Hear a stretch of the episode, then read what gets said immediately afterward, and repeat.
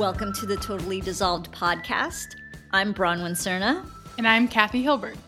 We're two coffee pros who want to make learning about coffee fun and accessible for other coffee pros. You'll hear fun and informative interviews, as well as actionable tips and strategies that you can implement in your coffee life. Thanks for spending some time with us today. Now let's jump into this week's dose of an education in caffeination.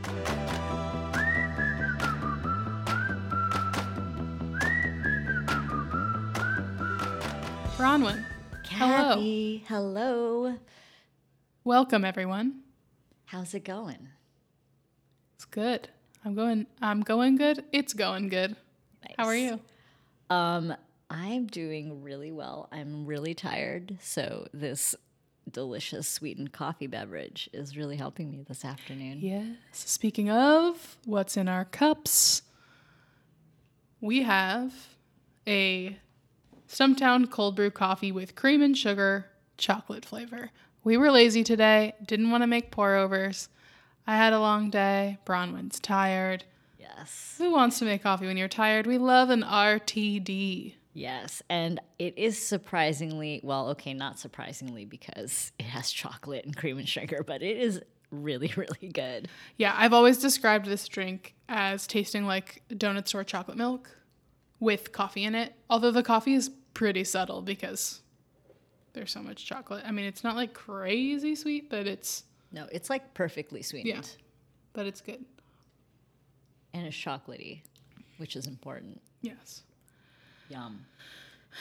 So, Bronwyn, you're serving jury duty this week. Yes, just telling me I about it. was serving jury duty this week. Thankfully, every time I have checked, I have not had to show up. So let us hope that that is the case for tomorrow, which will be the last day. Not that I don't want to, but I'm really busy this week. it's just inconvenient. Blessings on your jury duty Yes. last day. Hopefully, it goes according to plan, which would be not happening.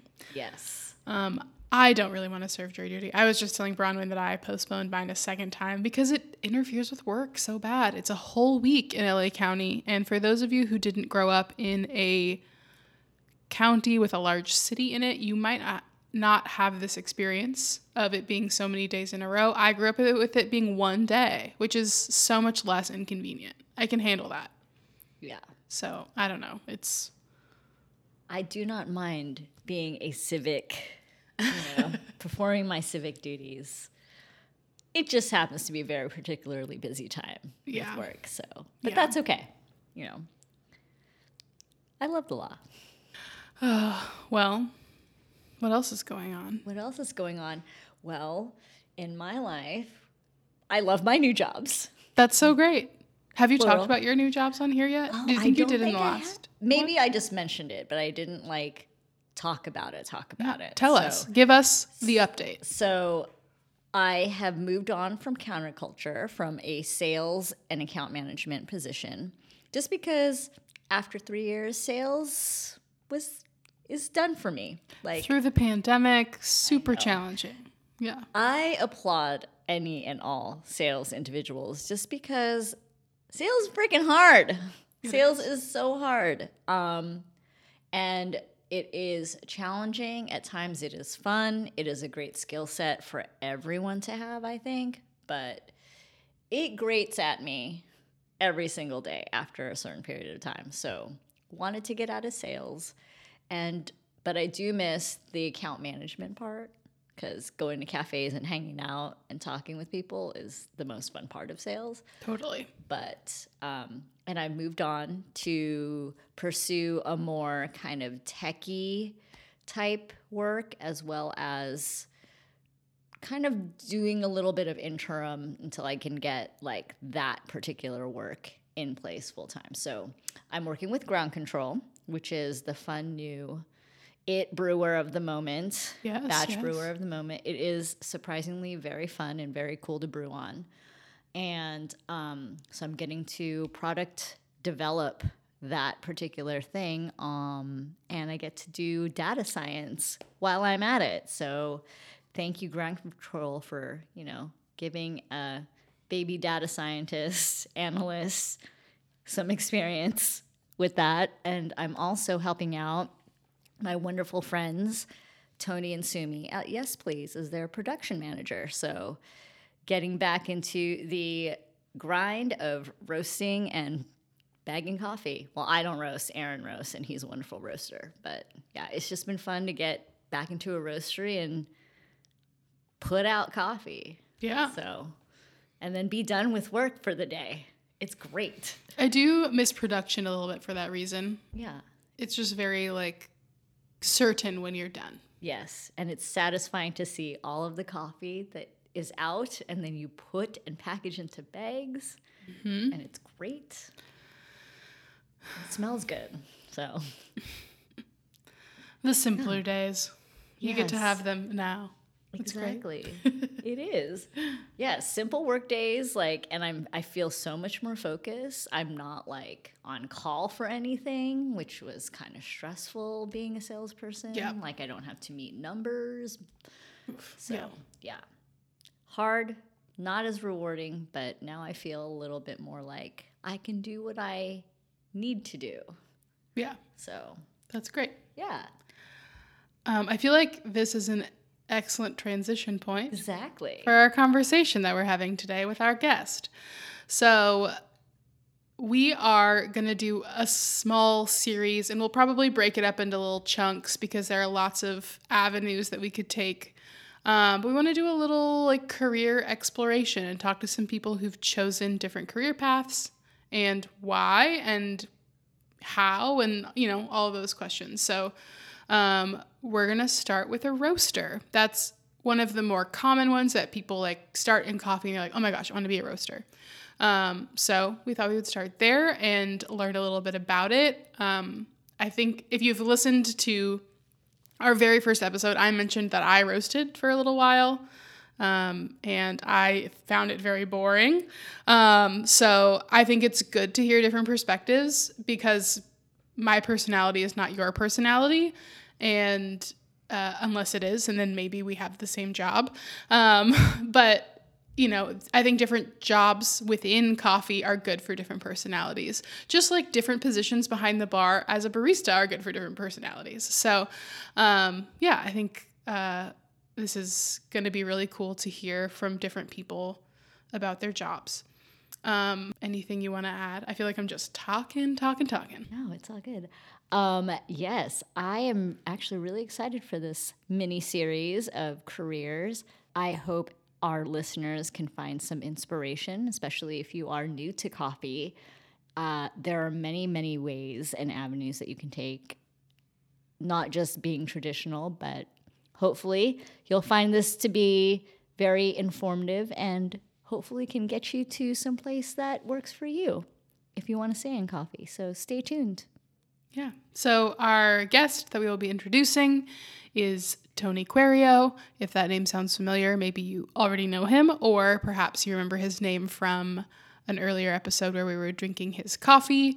Um, he works for Silverbird. Actually, he owns Silverbird and Acorn Coffee Club. Um, so yeah, we're gonna hear from him, and yeah.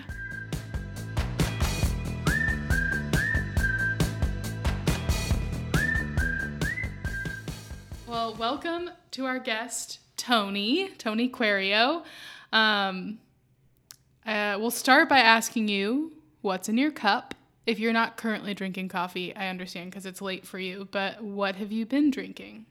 If you're not. Yeah, so uh, this it's eight something here now, so I'm no longer drinking coffee. Um, this morning I did have uh, Cat's copy from Matchbook, the double take, and I have take one.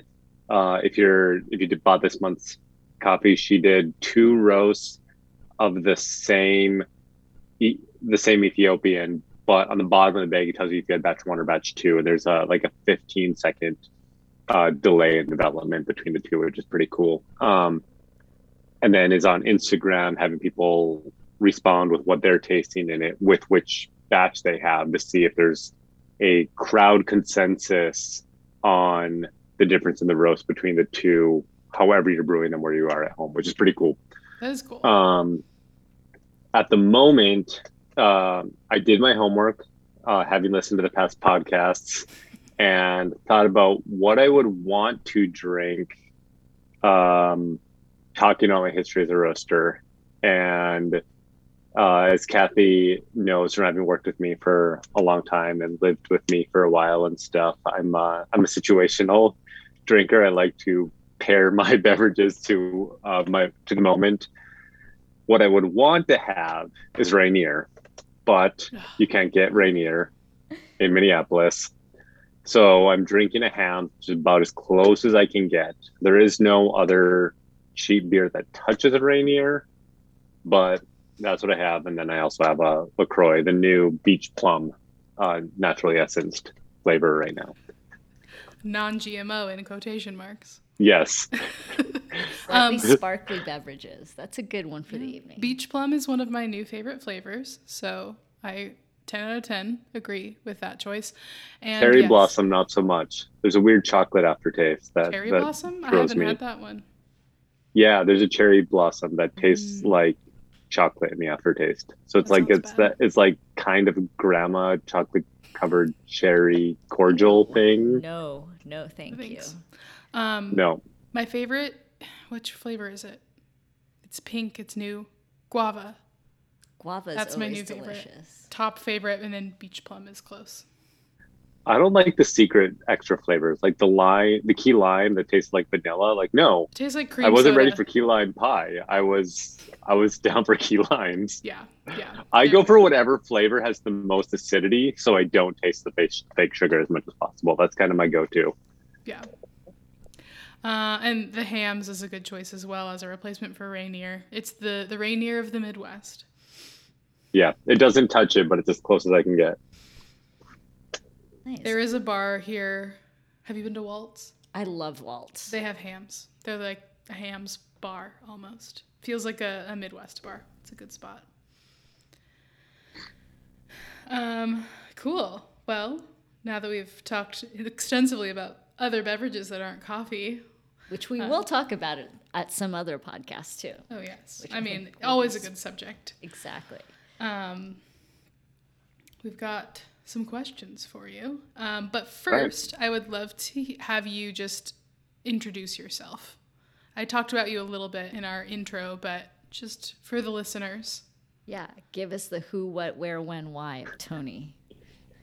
Yeah, so um, uh, my name's Tony Querio. I have been in coffee coming up on 15 years. It'll be 15 years at the end of this month or so. Um, I am predominantly a roaster. That's but I I started as a barista. Um, have been roasting now for 10 years. Obviously, there was some interlapping area in that, as kind of all roasters have, weaving in and out and what you know jobs needed and things like that. Um, I I started at at Starbucks. I graduated college and needed um, a job with insurance and was living in Chicago and got a job at um, one of the busiest Starbucks in the city. Uh, moved out to Oregon, uh, stayed with Starbucks for a couple years there, and then there was this really cool mom and pop coffee roaster in town that I kind of always wanted to have get a job at. Um, my wife was interning out there when I was kind of getting into coffee, and visited there and I like had a specific well, I had vanilla latte with a pastry from Bend, Oregon called the Ocean Roll. And it's like, oh, this is something special. Like I want to be part of this.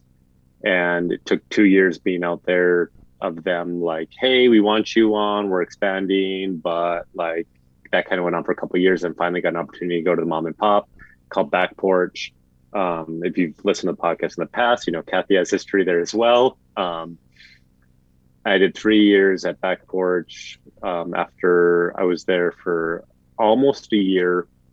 Um, one of the people who was uh, involved was in leadership there moved on and left a hole in um, in the roasting program a, a, little bit. So I just kind of went to the owner and said, "Hey, I'm new, pretty new here, I know, but um, I'm really interested in this. I want to learn more.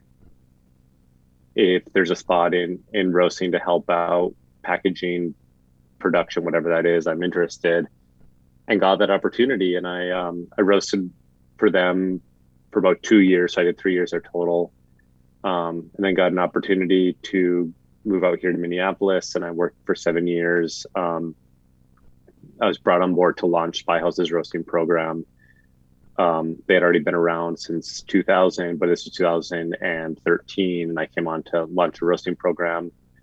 Ran that for seven years. In that time, um, won a handful of good food awards for them. I won the U.S. Roaster Championship in 2016 in Atlanta, um, and then through a handful of situations, finally got to the point where I decided it was time to start my own program, and I um, started my own roast roasting company that kind of is an umbrella company, and I have uh, two forward-facing brands. Um, one is Acorn Coffee Club, which is a subscription-based program with a coffee that changes every month, and it's really focused on the direct-to-consumer. Um, introducing people to specialty coffee in an approachable way. Kind of our motto is exceptional home coffee made easy um, because you deserve to enjoy every day and then I have um, a more traditional wholesale brand called Silverbird, where I partner with cafes, um, and kind of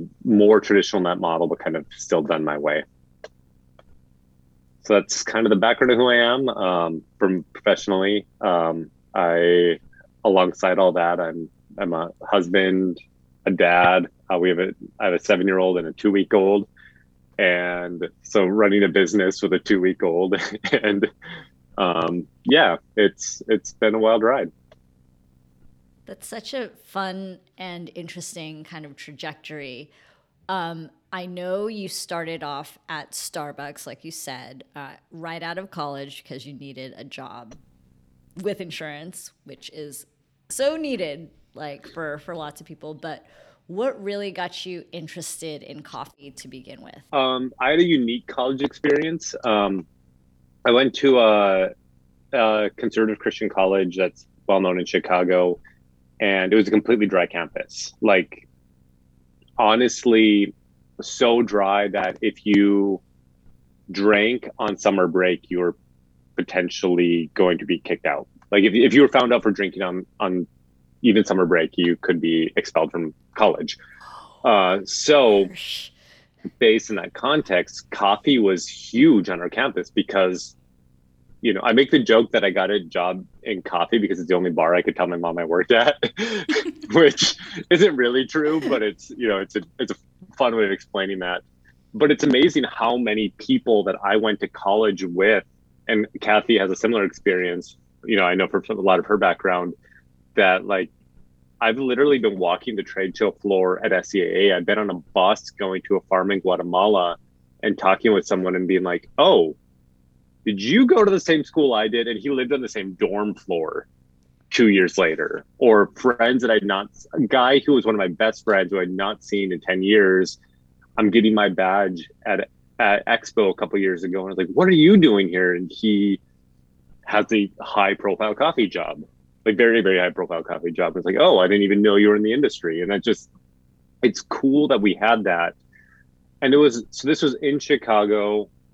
Um, my time there were the years 03 to 07. So coffee was really intimidating then. Um, and Chicago being one of those cities with intelligentsia, you know, being founded there up the road, Metropolis doing amazing things at that time so I knew about those people and I knew that they were great. And I, but I didn't feel qualified to even like a, put an application there because I wasn't, you know, I wasn't a copy enough person. Um, and going to a cafe, you know, I remember the first time ordering a macchiato and being getting the kind of reaction of you're not going to like this because I thought I was ordering a caramel macchiato. And I kind of didn't like it, kind of did like it. It was that like, you know, but I also remember ordering espressos because I had to. I had to learn to like this, but I still didn't feel that I could go and apply to intelligentsia, so I applied at Starbucks. Um, and in that time, I was I was interning at a place, and I remember hearing about somebody that um, it was their job to travel for intelligentsia to buy coffee. And I remember the person told me about this person. I was like, can you imagine what their palate is that they travel the world for intelligentsia and get to buy their coffee? And I completely forgot this memory for for a decade. And I moved to Minneapolis and somebody it was, you know, in those first three months I was here and somebody asked what I did and you know, you know, that's a second question anyone asks about you. And I'm telling them I'm about to go to Costa Rica and Guatemala on a buying trip. And this memory just floods into my head of, oh, this is really weird that I got into coffee as a side hustle because I wanted to be a photographer and graphic designer, like every other person who starts in coffee. and this job that I didn't think was someone's real job just brought me halfway across the country to do and I'm about to go on another buying trip. And like, this is not where I thought my life was going, but it ended up here. It's, it was this like super surreal moment that, you know, I, I still treasure to this day. That is such a fun story because I also kind of got my first interest in coffee because of Starbucks. My go to Starbucks drink was a hazelnut mocha because they are delicious. I still have the I still have mochas to this day, not as often, and I usually split it because it's a lot. But I would study also at university. I would study at the Starbucks because I could not study in the dorm or the libraries, and I would just stay at the University Village Starbucks for hours and it was when they still had and they were still using La Marzocco mm-hmm. um, machines, and that one I think it was mm-hmm. a four group La Marzocco that they had there because it was the, one of the busiest Starbucks because it was like right there behind the University of Washington. Mm-hmm. So, yeah, Starbucks. Yeah, I mean, you. my my first coffee moment was like we. I had a friend who worked at Starbucks, and he was able to when they did their first black apron reserve or whatever it was called at the time it was a natural ethiopian. And they were able to if they skipped one of their weeks they could take home a bag of black apron instead of their regular bag of coffee. And this is my neighbor's dorm room. We literally every single night we would hang out in his dorm room.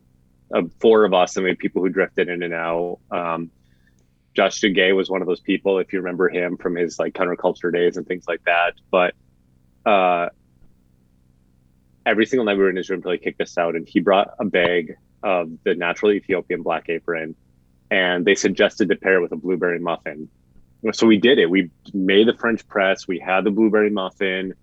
You know, we broke it into four pieces. I mean, like honestly, like nearly mimicked a, a communion experience. And um, I was like, it really tastes like blueberries. And, um, you know, it was like, he's like, yeah, I think like they said it grows, like there's wild blueberries growing around it and the flavors like transfer. And like, that was my moment though, that like coffee can taste like this. And it, it I do have the cliche of it tastes like blueberries moment that like everybody has. Yeah um, and yeah, like that that was my moment, and that's really what opened me my eyes into like coffee can be different and be be special. It's awesome. I feel like I have to share my Starbucks yes, drink. please do. Mine's the most embarrassing. I got an iced toffee nut white mocha. It was a sugar bomb, and I don't think that I could even look at one today because my teeth would fall out. But I used to do peppermint breves because the peppermint would like with a little bit less peppermint, the peppermint flavor would disappear and just cut the thickness of the breve, and it would just be the smoothest drink on earth. That's really intense, though. Oh, yeah, it, it wasn't smart, but it tasted great. As it should, coffee and sugar and. I mean, this is kind of great because of what we're drinking Yes, we were drinking earlier in our cup. We had a cold brew, Stumptown cold brew coffee with cream and sugar, but without it chocolate. So yeah, we were yeah. too lazy to make coffee today. So yeah. RTDs. Yeah. They save us. Um, so this next question is worded a little bit funky, but we're trying to kind of use the same questions for all the people that we ask them about their careers. So, how did you get your current position? Tell us about Yeah, your journey to um, opening up your own business. Um, so honestly, opening my own business was was a process. Um, when I, you know, I went through the phase that every barista goes through of, I'm going to open a cafe and I'm going to do it the right way, and then, and that's honestly even the the route I was on when um, the opportunity to go to Minneapolis came up. Uh, at that time, my wife and I, she's from, you know, we had lived in Chicago. She's from the Chicago land. We had looked at going back to Chicago and opening a roastery there. Um, and this was in, you know, 2011 before the market flooded with roasteries there. But um, that was kind of our plan was to go to go to uh, back to Chicago and open our own own place. And then as I moved into a role of leadership I became more and more aware of how hard it is to be a leader and how much responsibility you have for your people and was terrified of having my own place for a long time.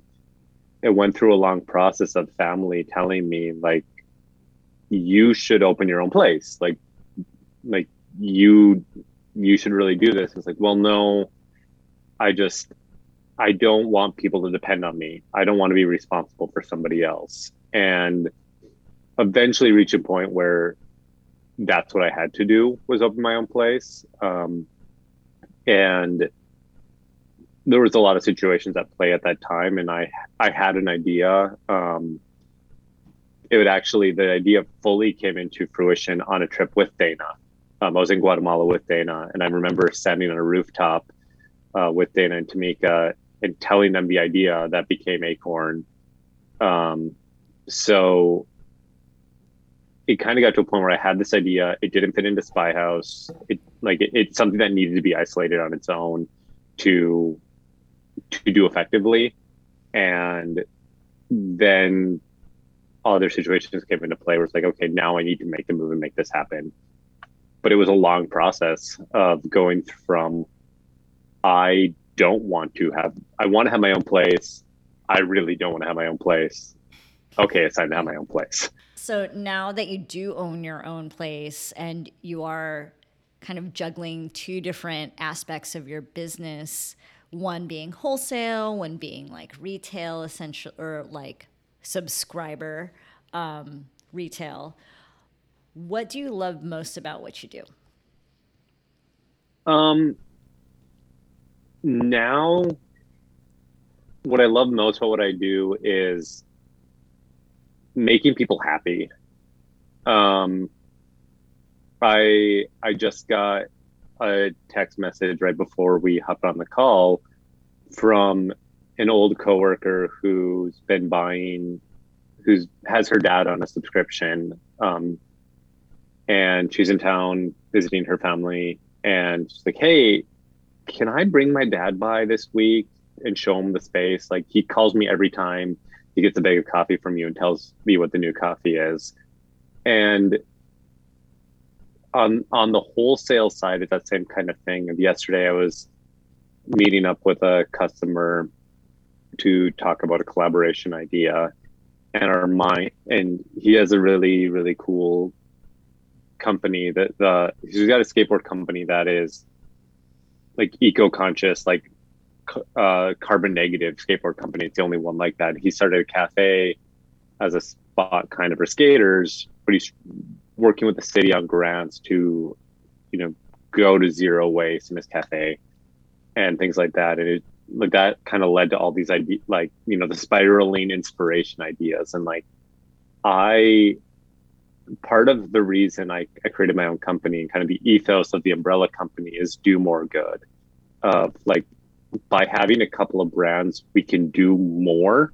We can reach more people. The good that we do can be better and we can do more of it.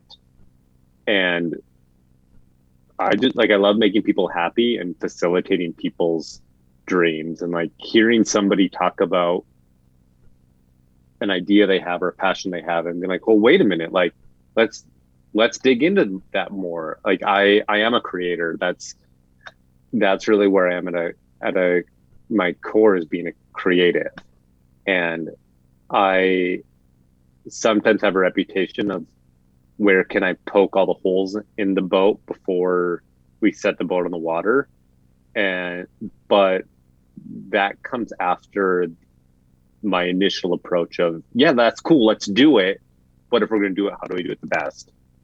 And like that's what I love about this now. And previously, before I had my own company, um, what excited me, what drove me as as a roaster was that being able to incite that same passion in the people I worked with, whether it was baristas, people in my production team.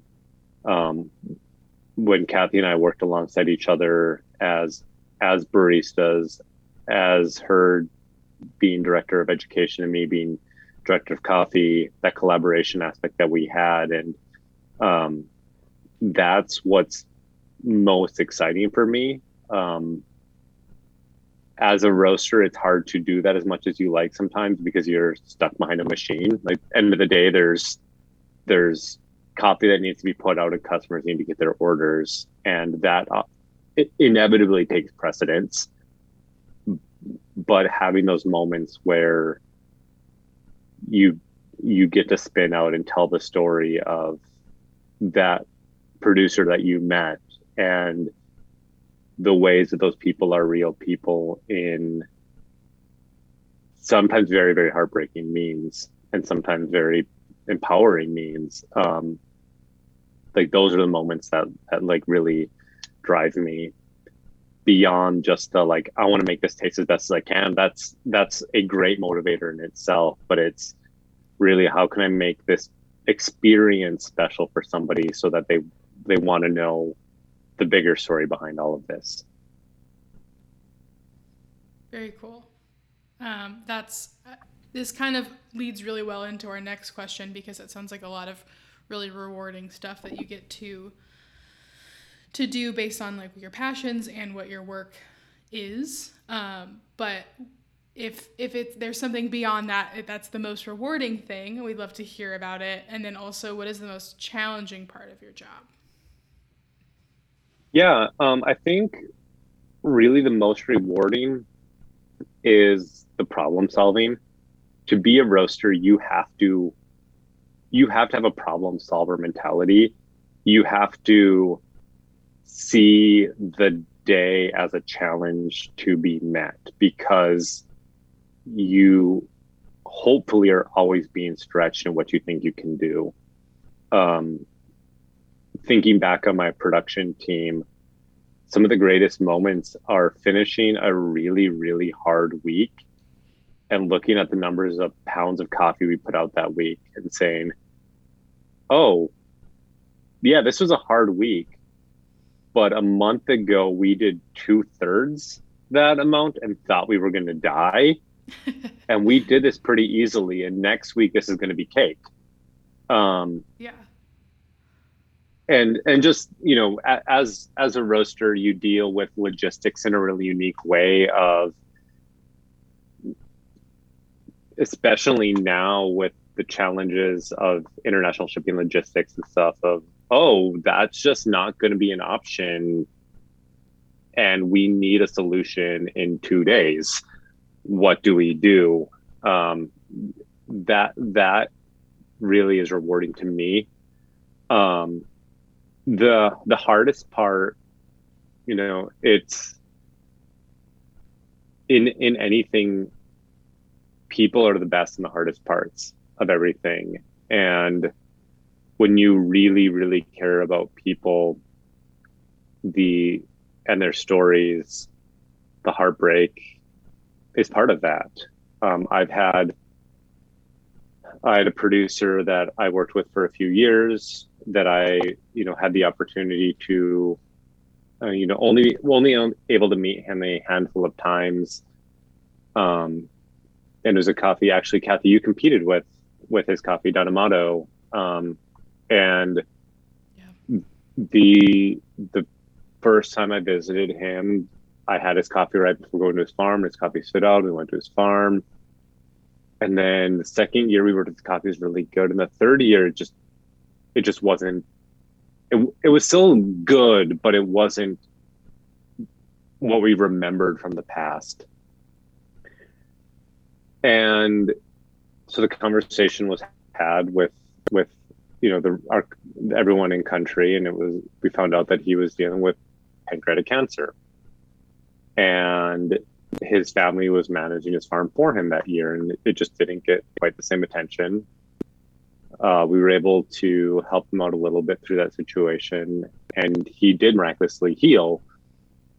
And then we had one of the best years of his coffee. I was able to see him that year right after he healed. And then a few months later, I found out he did pass away from it. And like, this is someone I only met a handful of times, but I worked with his product for years. And,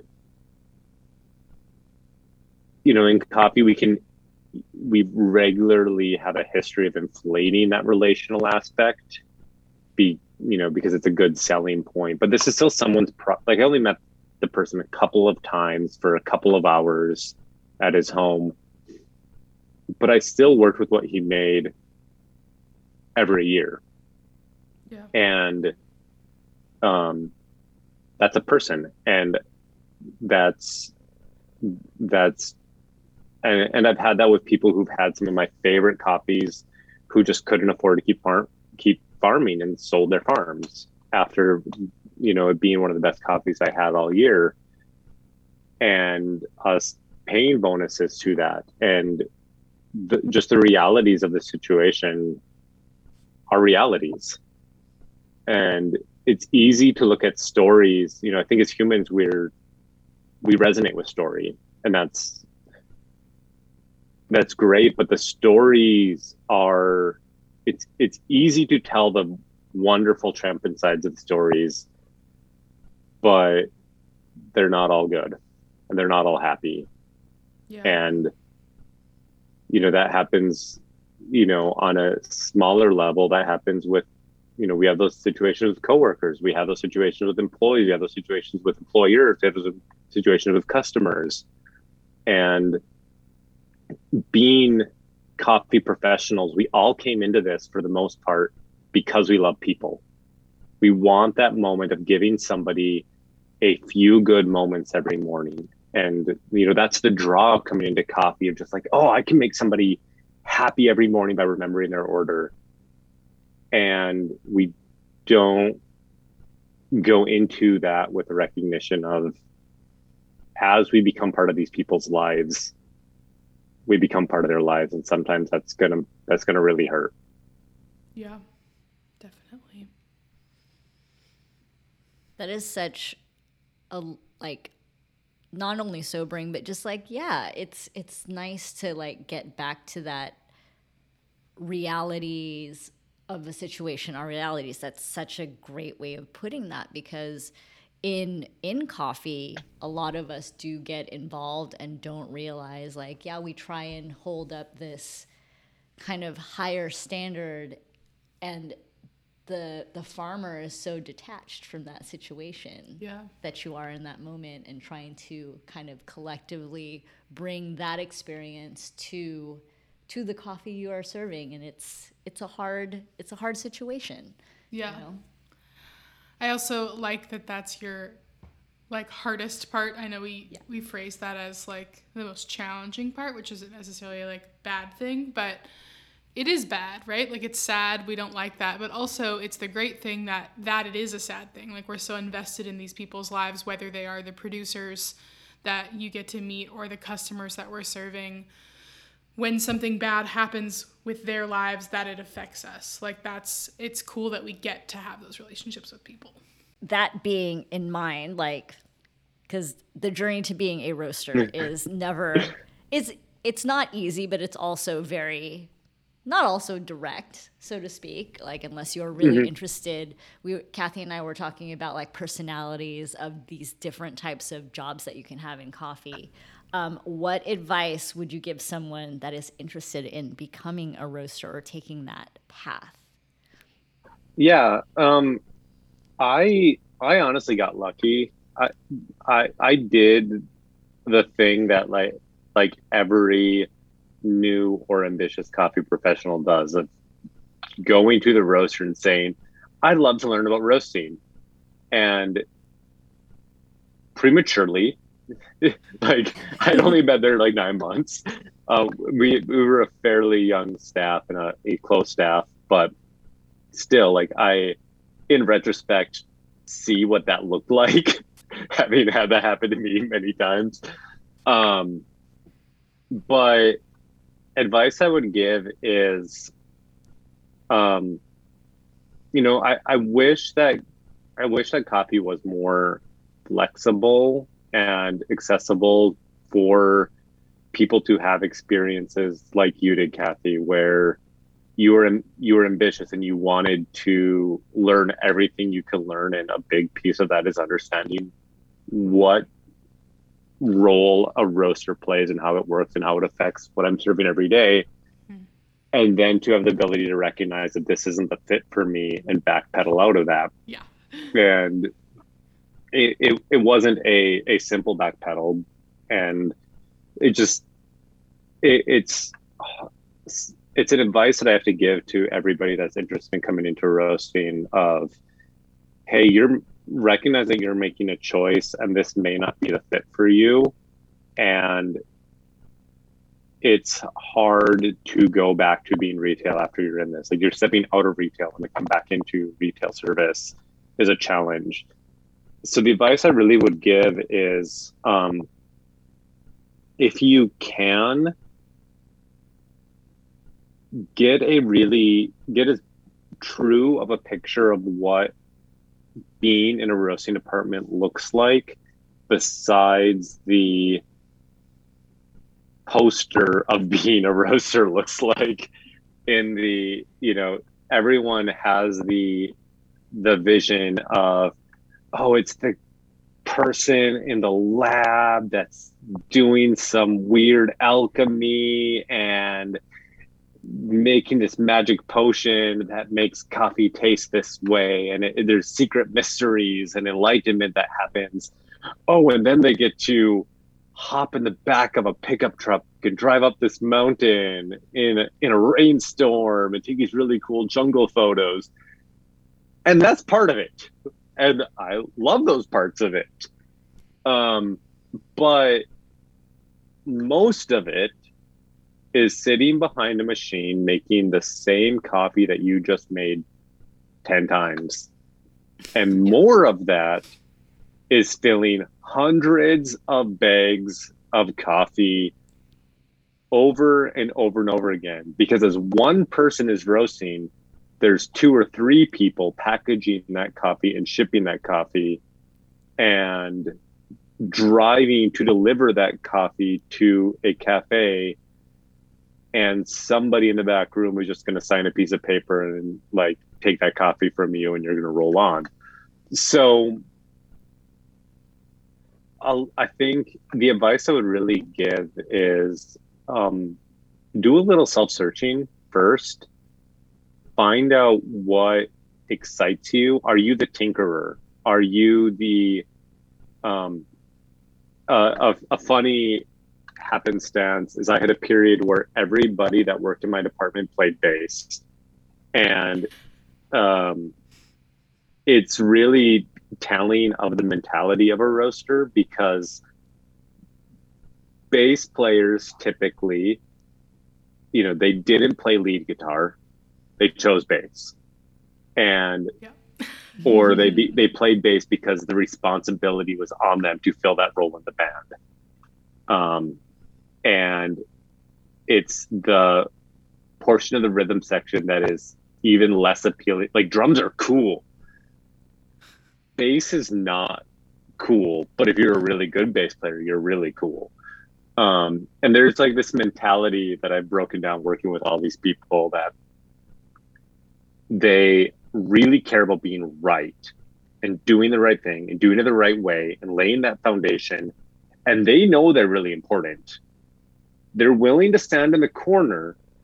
They want you to know that they are important, but they don't want you to tell that they, they want you to like hint at it and they're gonna like shyly accept it. There's this like weird feigned like humility to it, but um They want it's not saying that you can't they want to be important, but they don't want to have to tell you that they're important by being the lead singer or the lead guitarist.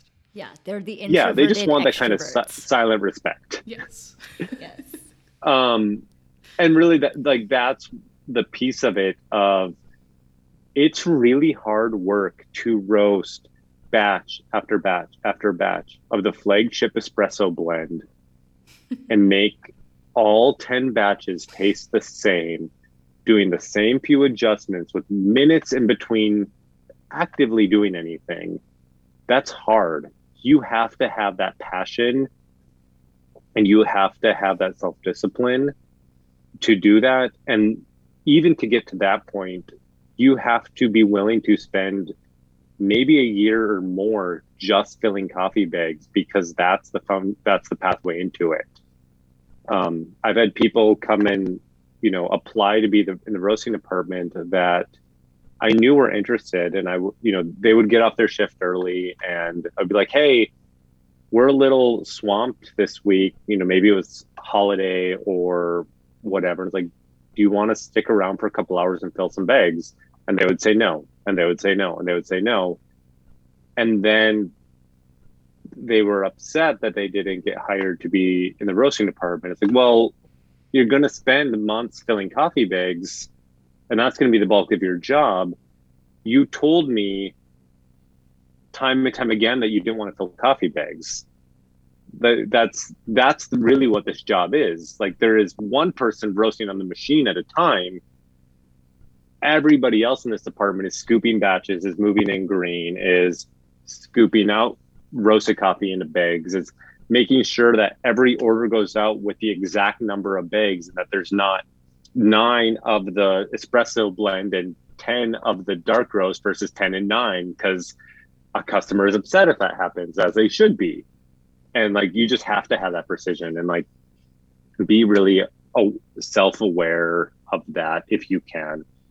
Um, and and be honest with your with your employer if you are looking at that of just saying like hey i think i have these traits but i don't really know until i'm get until i get in here. Like is this something we can you know explore and try out um, i would have so much respect if someone came to me and had that you know self reflection because i knew that they were taking it seriously Yeah, I think a lot of people become enchanted with the like travel part of it. And The there are other romantic side of jobs that let you do that part without having to do the roasting also, if that's not part of your personality. So look at all of the parts and see if you can do them. I cannot and even most of those jobs like you have to do a, like that is a piece of that job. Unless you are in the rare exception where you're exclusively a travel green buyer. But those are very few and far between and you have to do the work to get there. Right. you're not going to like just jump into being a travel green buyer who is on the road 10 months out of the year. That like you have to earn that position. Right. But maybe those other jobs you have to do suit your personality better than roasting. yeah for sure. I think I think I'm just way too sleepy to be a roaster. It's warm. I get real tired. I could fall asleep while roasting, for sure. And So, long, long roasting days. Yeah. Sometimes. Bronwyn is doing a little bit of production for somebody right now. And I was like, I could do production again for sure. And Yeah. because like you know when the job is done, it's sort of like a game of like how quickly can I do this? How efficient can I be? That's like my my game. And it was like between batches that I felt that, but the the time at the roaster does not feel that way. So yeah, it's good to know your personality and what you can what you can handle. This next question, I feel like I might know the answer, but I want to see if our if what I think you're gonna say lines up. So, any fun roaster stories to share? oh um oh i, So I know which one you're going to tell the remember one that I'm thinking of, but it's definitely the most dramatic story. Yeah, um, I I was roasting one day, started hearing a clang, clang, clang in the roaster. I was like, oh, that sounds like a rock. Uh, you know, and there's there's only so many situations that people train you for. And I was like, oh man, do I there's something banging around in there. It sounds like a rock. What do I do? It doesn't sound that big. Do I risk all of this coffee going to waste or do I try it out? And then all of a sudden there's a big bang. And things started grinding and temperatures started spiking. And like, I don't know, do I have a fire? What's going on? On top of all of this, Oh no. we are approximately um, 45 minutes from Layla walking in the door with our owner because Layla was consulting for us for a week. And This is day one of her being in town. day one, so they're currently touring all the other cafes, and suddenly, like, my roaster is just not functioning. When I dropped the batch, there was a probably three quarter inch diameter, two inch long bolt that had made its way into the green and happened in that clang, clang, clang, clang to seize up somewhere between the drum and the agitator arms and completely snapped her drive shaft. Oh no. So, about 30 minutes after this happens, our owner and Layla come walking in the door, and I say, Hey, Layla, welcome. Hey, we need to talk. um, in all of this process, we find we, you know, I break down the back of the roaster, get to the drive shaft, figuring out what's going on. And our gear assembly doesn't match any Probat that Probat's ever seen. We had to completely disassemble the roaster, get a whole new drive shaft machined. Um, we were down for 10 days. I was trucking coffee over to Cafe Imports and roasting everything on their small probat that they had in their offices just to keep things alive. Um, the bolt, as far as my knowledge, is still there. It we it was incorporated into the production rack as a uh, as a hook, so I, I believe it's still there. Um, actually, was able to show it to the people we bought the coffee from when they visited Minneapolis once. Um, you know, and things just happen, and like it's it's figuring figuring it out, and it it wasn't my most efficient figured out story. Also, that week uh, there was an electrical issue, and um, suddenly all of the exterior wiring uh, coming into the building I on our cafe wall shorted out on the and so there's an electrical fire outside the building and the rubber insulation to the like high voltage coming into our building because we had a roastery in there there was a brewery in the building this was an old manufacturing space. The electrical fire is caught the insulation on fire and there is rubber on fire dripping off of the side of the building. Oh my god. And Layla is still and in cus- yeah Layla, and like we're seeing like fireworks like sparks coming off the side of the building and we're trying to shuffle all of our customers out because it's literally on the other side of a brick wall from them. And they're like oh power's out that's fine. I'm just going to keep typing. We're like no. This is a liability. We need you to leave. You can't just stay here and keep typing because you still have power. The building is out of power. And yes, this is a brick wall. Nothing should transfer, but there is a high voltage electrical fire 10 feet away from you. You need to leave. We are not asking you to leave. Oh my We are gosh. kicking you out. Oh my gosh, that was a crazy week. That is a good story. Also, a great example of the coffee community coming together because Mill City Roasters helped manufacture the piece for the mm-hmm. roaster, and Cafe Imports let us use their space, and Sweet Bloom shipped us coffee overnight as well because ro- Tony couldn't keep up with all the roasting at the other space because the roaster wasn't big enough. So, Yeah, we effectively, if I remember correctly, because we had a big uh, Misto box order that week, so we sh- we only filled our wholesale orders, and Sweet Bloom kept our cafes alive. Yeah. Um, and it, it was it, it was a, a wild wild week and it was hard but it was also I, like some of my best coffee conversations and like self-learning conversations came out of the time that we had with Layla there that week. And you and Layla's relationship really blossomed out of that. And it, you know now you're now you're working where you are. And it, it was it was a, and um I mean that's your pathway to being even on the BGA so that like it's it, it was you know it, it kind of goes back to that previous comment of you know what's the best and hardest things? And it, it's it's people and situations and it's problems and it's you know you you no story arc is good if it's all great. You like you you have your best moments in the hardest times and um it you know even you know looking back on the past couple of years the being being a roaster through COVID was just a mind warp of you know those those that day when everything shut down Mm. and waking up the next morning and have driving into empty streets and being the only one still on payroll and i was you know blessed to still be the only one on payroll but you know i had a wife and kid at home and i didn't feel the safest driving on you know we didn't know what was go you know we were martial law was being talked about and stuff and it was like cool.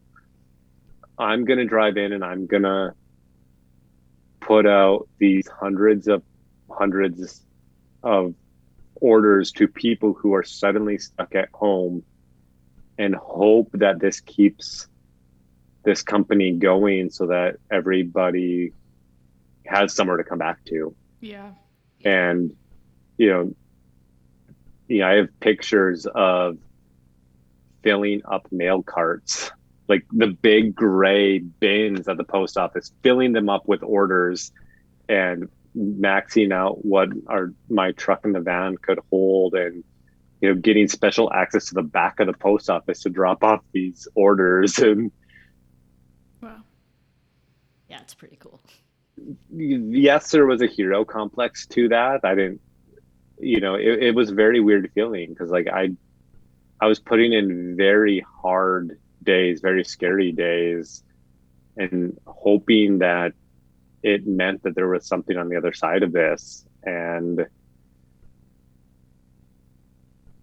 it, it it's just it's it's it's weird. Like it's all of it's all of it's weird and you know even coming out of this you know someone asked me the other day of like well what do you think's happening in cafes? It's like well i'm a new business and most of my customers are new businesses. Like i i don't i can't tell you because it, it's all still changing so fast of like it's a noticeable factor that people are drinking black coffee in cafes again like that's that's a different thing that you know people are no longer like oh i'm going out for the one time this week so i'm going to get a really special drink too okay i'm here five days a week again i'm going to start drinking single origin drip black coffee again Yeah. Yeah. Yeah, I don't think anybody knows what's happening in cafes right now. It just all feels It's so still, up in the air still. still new. It's like new again, Yeah. which is kind of fun. new again again again again Um, I have one last request. This is not a question you'll have to think about, but my favorite story that you've ever told me about your coffee is well, I'm getting nervous. who's listening, you might notice that Tony is from the Midwest by the way he says the word bag. And this created a problem with him and a customer in I think it was a Starbucks in Bend, right? yep Yep. Okay, will you tell us this story because it is the funniest. Um, so, uh, someone bought a pastry, and as as it goes at Starbucks, you ask them if they would like a bag for that? Would they like that in the pastry bag to go, or would they want that on a plate for here? And the woman that I was asking this from misheard my accent and thought I asked her if she would like to beg for it, which led to a very unpleasant moment with her where she was very offended and led to much Midwestern apologizing on my part. And it, it, it was one of those kind of like situations where the person is so upset that no matter how much you apologize and explain the situation, they don't believe you. And yeah, I don't I don't I don't think they they ever believed that I was offering good customer service. Would you like to beg for that? No. no. No, thank you. it was also like the, the time of the day, all of it kind of all played in and it was it was just, you know, perfect storm. Hilarious. So good. One last thing before we let you go, Tony. Um, we have teachable sproments. So, this section of the show, we share something that is useful, something that is funny or valuable that you would like to end with to share with our listeners. Ah, uh, I tried doing some some pre-planning, knowing this was a piece of it, and it's you know all of that's flooding out, which makes this more honest. Um, I think you know, being that this is a conversation on careers and coffee, um, and it kind of goes back a little bit to that time uh, when Layla came here to Minneapolis and was, was consulting with us at Spyhouse and um, leaving dinner one night, Kathy and I, you know, kind of being the the educate, Kathy being lead educator, me being director of coffee, and having our, you know, Kathy as an as if you've listened to podcasts in the past, you know, we worked together for many years in Oregon and then in Minneapolis. Um, we kind of asked Layla, like, you know, how when you get that really ambitious barista who wants to know everything, how do you facilitate that? And Layla imparted a lot of wisdom to us and just said, you don't. They need to find the answers for themselves.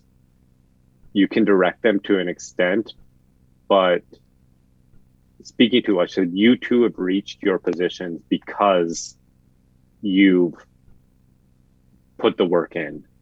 You figured it out. You didn't take the easy route. You had to strive to find those answers. And, you know, listening to your story as well, Bronwyn, you know, you've gone through self-learning phase after self-learning phase in coffee and you you've you you are you are a respected member of this community because you've done the work. And if you want to have a career in coffee, it's it's not just doing all the cool stuff to end up on the cover of a magazine. It's not all image, it's putting in work. People that have cool images have those cool images because that's their personality behind the work they've done. Um, learn every piece that you can. Be willing to fail. Be willing to say that I learned that piece. It's not me. Uh, Kathy wouldn't be the educator.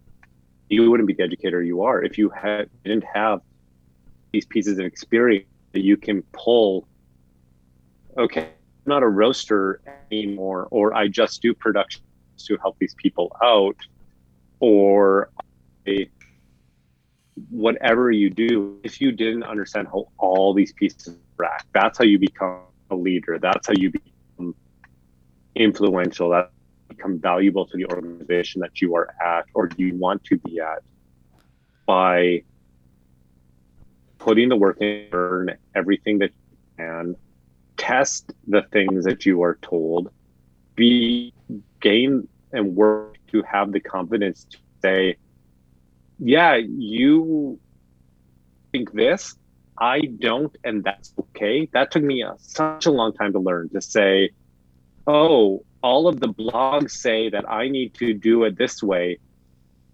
I don't think that tastes good.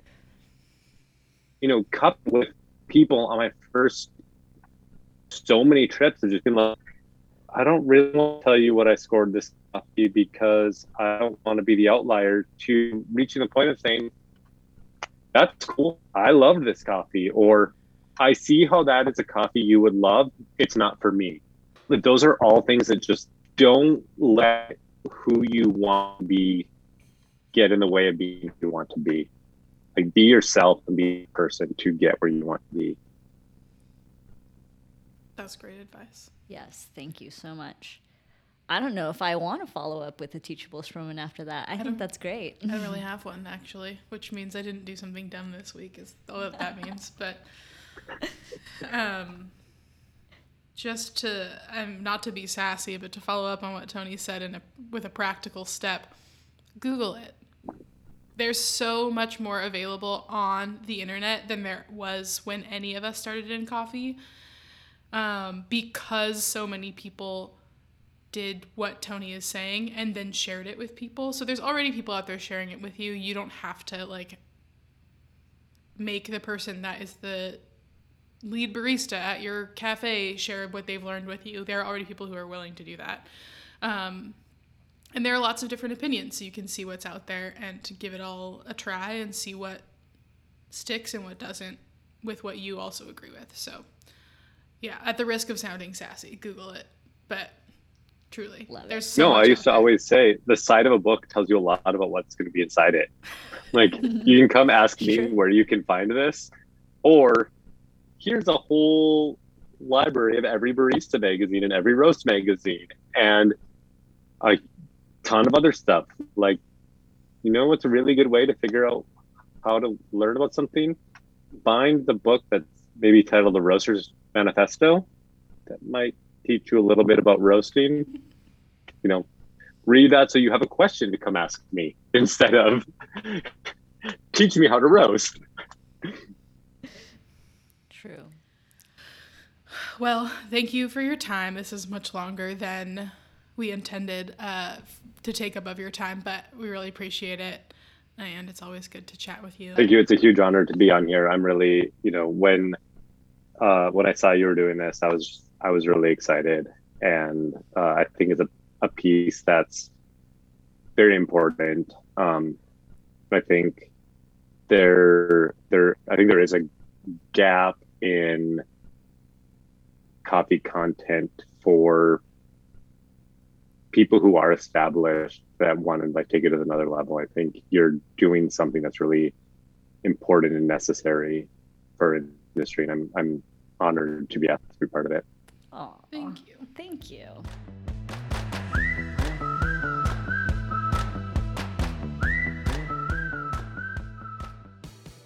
Thank you again to Tony for joining us and talking about his experience as a roaster. There was so much to think about, reflect on, and inform your perspective if this is a good path to explore as a coffee career. So we'll catch you all on the next one. We hope you enjoyed this. Bye. Bye.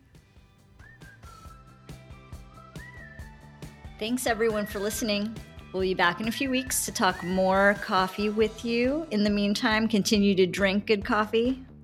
Don't forget to rate, review, and subscribe, and keep up with us on Instagram at Totally Dissolved Pod. Send us questions or thoughts in the DMs or email us at totallydissolvedpod at gmail.com. Bye. Bye.